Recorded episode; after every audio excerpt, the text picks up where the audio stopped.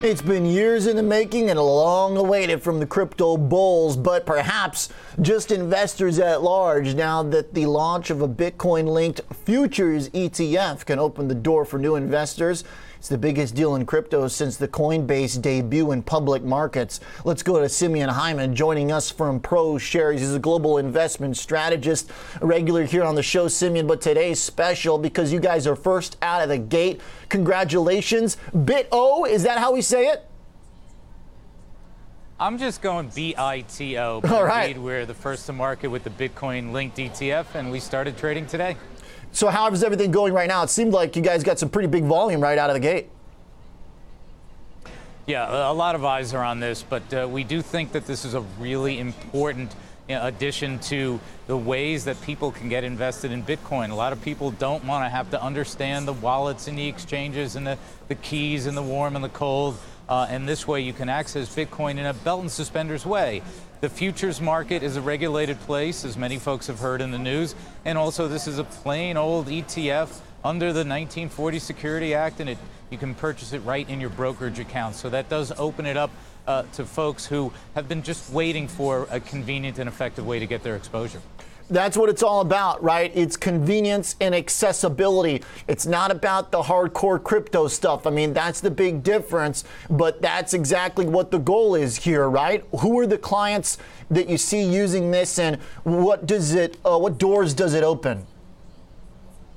No, I, I think that's right. Look, if, if somebody's uh, we're not attracting any miners and we're not attracting people who are, this is not right. about the use case of Bitcoin, whether it's for, you know, uh, DeFi, anonymity, whatever it may be. This is about putting it in your investment portfolio. It could be an inflation hedge, it could be a virtual gold or an alternative currency, and lots and lots of folks who have their brokerage account understand how that operates, now have the opportunity to, to include in an appropriate size what can be a very important diversifier to their portfolio.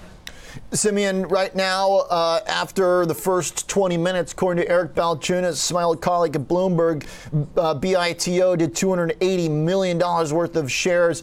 He says it's a top 15 opening day. He tweeted that earlier in the morning.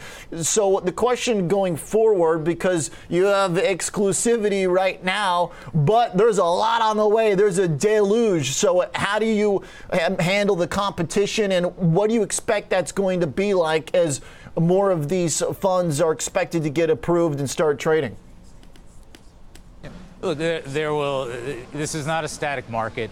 Uh, there will no doubt over time be lots of different ways to get Bitcoin exposure. We're real proud to be first, but we're also very proud to be doing it in what we think is a very robust fashion. So I think there'll be uh, a lot of investors who will look at this and say, I've been kind of waiting for this. And to the extent that others come to the party with other solutions, uh, you know, all the better for the broader Bitcoin ecosystem and cryptocurrency as it evolves and matures.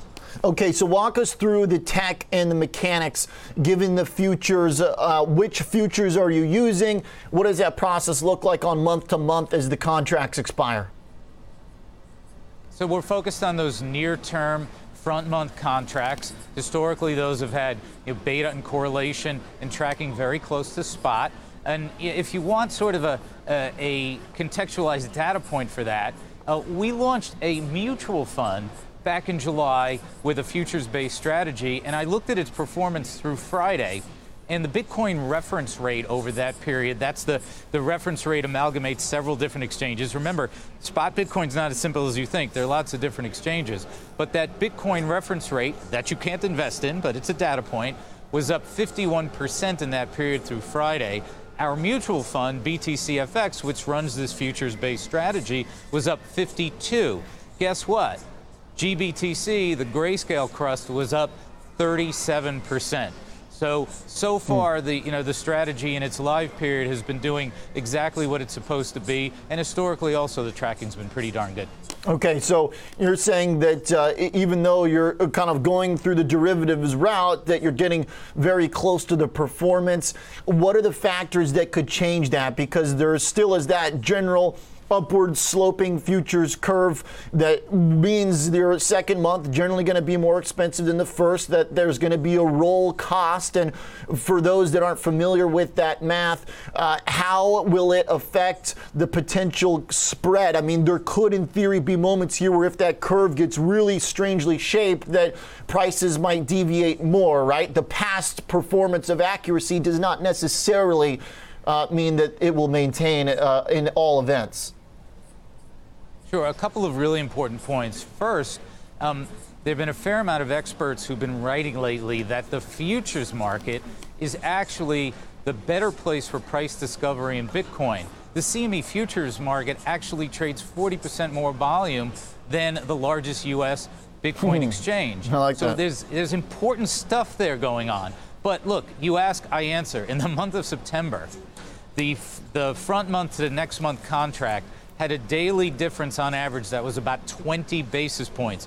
Remember, people always annualize this number. So you got to under, you got to remember when people say a big number like two or three or four percent, it's an annualized number. So on every day in September, the average was 20 basis points.